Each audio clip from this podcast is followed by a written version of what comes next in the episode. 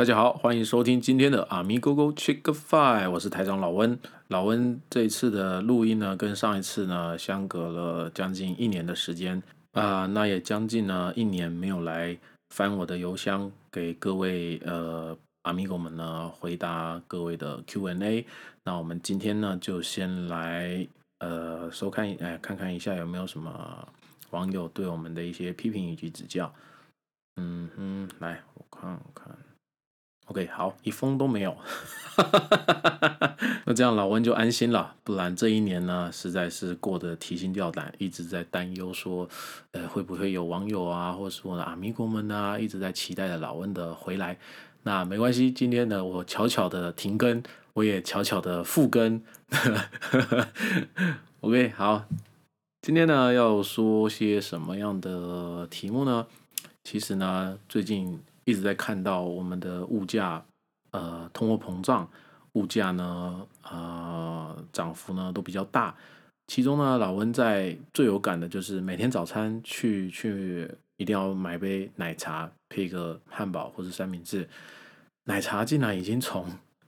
20块变25块，现在来到30块钱了。哇塞，这一个早餐如果一个奶茶再加上一个汉堡或者是三明治的话，可能都将近要100块钱了。而且不好意思，我的汉堡跟三明治都是double算的，所以可能吃一餐都超过100块钱。天哪，这个一餐100块钱是什么概念？就等于说你早餐你可以吃掉一个便当，但我还是宁愿吃汉堡三明治，我实在不想早餐就吃便当这么营养这么丰富。想一想，早上9点钟你进到了办公室，发现你隔壁的同事拿了一个鸡腿便当出来，这是何等荒谬的情景。又或者是你的早餐发现办公室里面大家才吃牛肉面，这又该如何呢？但是说实在的，现在的物价呢涨成这个样子，那收入呢各位是不是也像平均值一样这么多呢？前几天还有平均值5万5的，那真是老温也要跟大家道歉，真是我不好意思，我拉低了全国的平均水准相信呢有些人呢收入是比较高，有些人收入比较低，这都是正常。但是有一些东西我们每天都必须要购买或者是要吃的，如果涨价了，那其实就是非常有感哦。那比如说，其实在上个月，在过年前，老温常常去逛全联，那个时候常常会走去全联的一个鸡蛋区。当时就过年前就觉得很奇怪啊，为什么那个鸡蛋区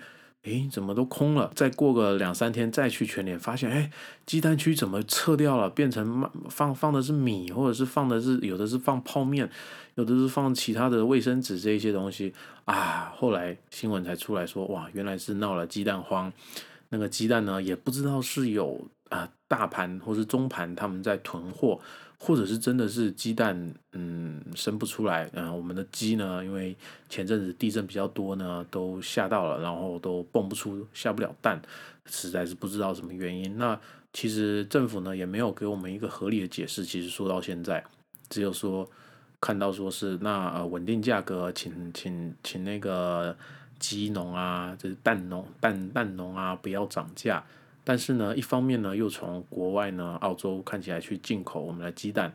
这个针对我们这些喜欢吃鸡蛋补蛋的人来说，真的是非常的痛苦啊！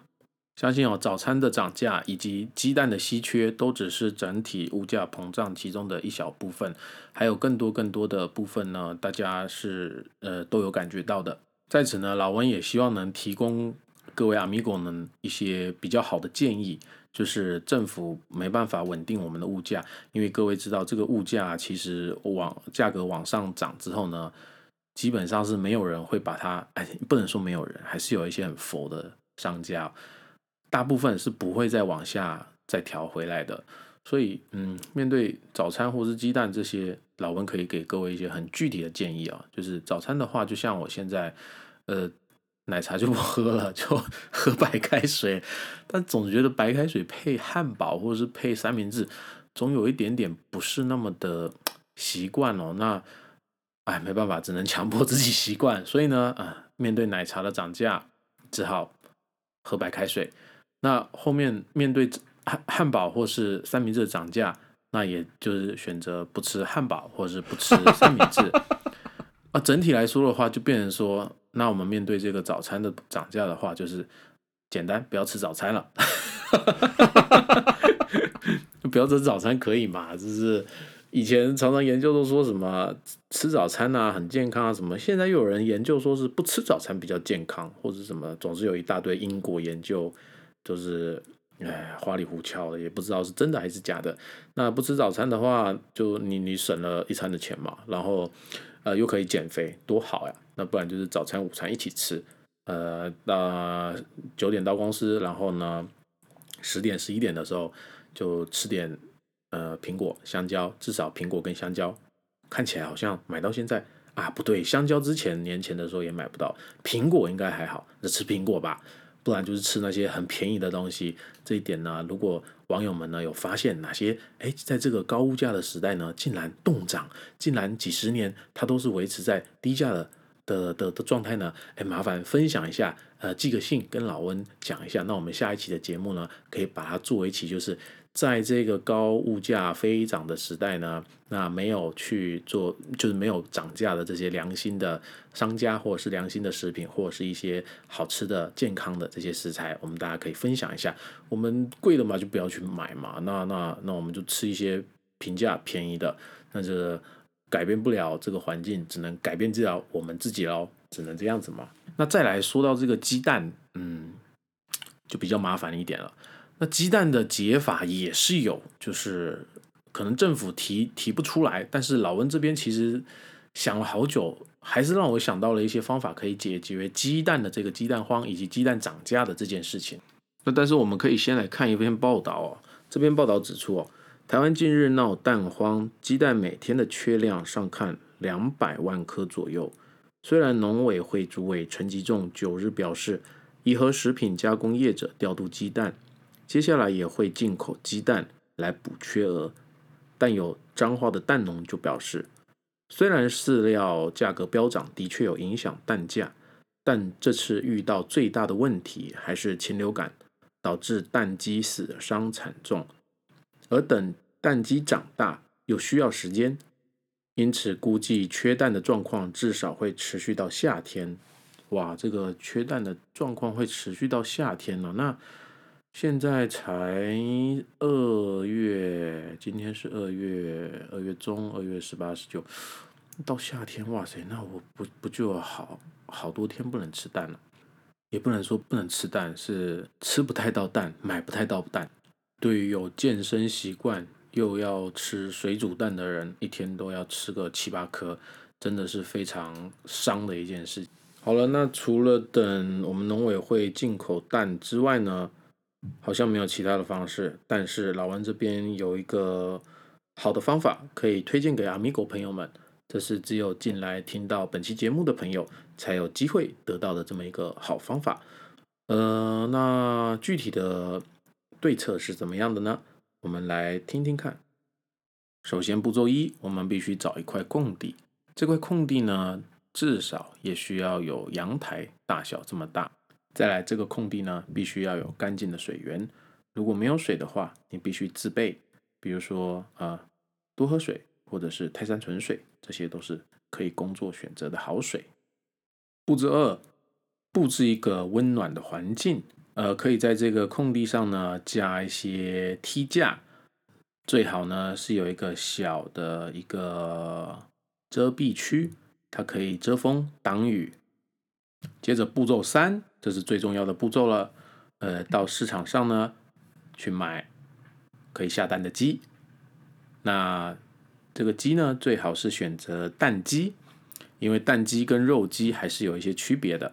蛋鸡的话呢，1个月大概是可以生20颗蛋左右，那个肉鸡的话比较少，可能就10到15颗，所以选择蛋鸡会比选择肉鸡来的有优势，在于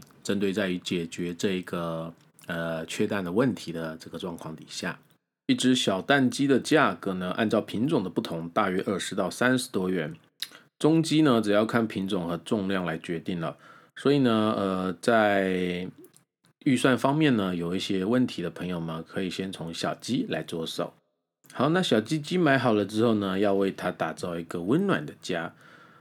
首先呢，我查了 Google 几个好的方式，可以分3个步骤来为他们打造一个温暖的家。第一个就是给他们设一个他们的窝，那这个窝呢最好是有架子，因为鸡是很爱磨爪的动物，还有点像猫。夜晚上睡觉的时候呢，会习惯飞到比较高的地方，所以鸡舍必须要有架子、楼梯，最好是2层楼。平常放出来活动，它们会自动到泥土找小虫、挖土。有了这些健康的活动之后呢，我们要设置一个产蛋区。鸡喜欢在狭小阴暗的地方产蛋，就像猫喜欢纸箱，所以我们朋友们可以设个产蛋格、小箱子或摆个小盆栽。小鸡鸡呢会自动跑去生蛋，是不是很可爱啊？还没有养狗养猫的Amigo们，在这个缺蛋的时候养一只小鸡，是不是非常的特别呢？而且呢还可以下蛋给你吃，实质上的解决你的经济问题，不像养狗养猫，他们都是来花你的钱，然后来让你奴隶你。养一只可爱的小蛋鸡可以说是非常的经济，又有它的经济价值存在。好了，养了这样子的鸡之后呢，现在是2月中，一般3个月这个鸡就可以长大，并且有可以孵蛋。那假如今天 Amigo 呢，你是单身，或者是你是一个小家庭，建议呢你可以先购入10只鸡。10只鸡我们如果按存活率，我们按50%，不是生就是10，所以50%来算的话呢，10只鸡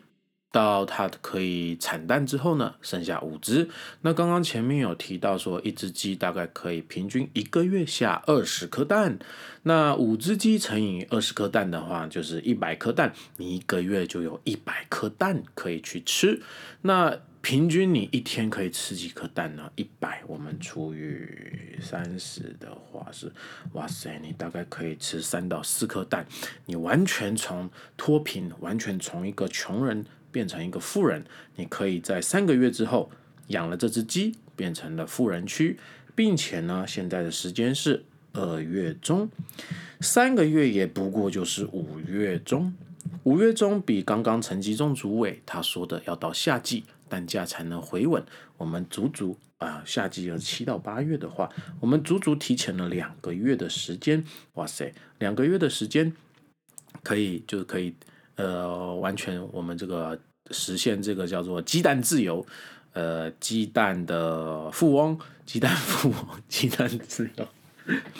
完全可以实现这样子的愿望。这个小小的愿望呢，并不难实现，所以各位 Amigo 们，今天就开始养你的小鸡吧。我们以前小学的时候，老温养的是电子鸡，长大了现在要养真的鸡鸡。希望本期的节目对你、对我、对社会，以至于整个国家的经济环境，我都能实质的改善这个通货膨胀带来的问题。如果想知道更多解决所谓通货膨胀的问题的朋友们，或者是不知道如何做鸡、如何买鸡、如何挑鸡，可以呢找专业的老温来为您解答。节目的最后，我们来总结我们抗通膨的心法，请大家和我一起念：全民来养鸡，通膨会鸡鸡。没有错，全民来养鸡，通膨肯定会鸡鸡。我们下次见。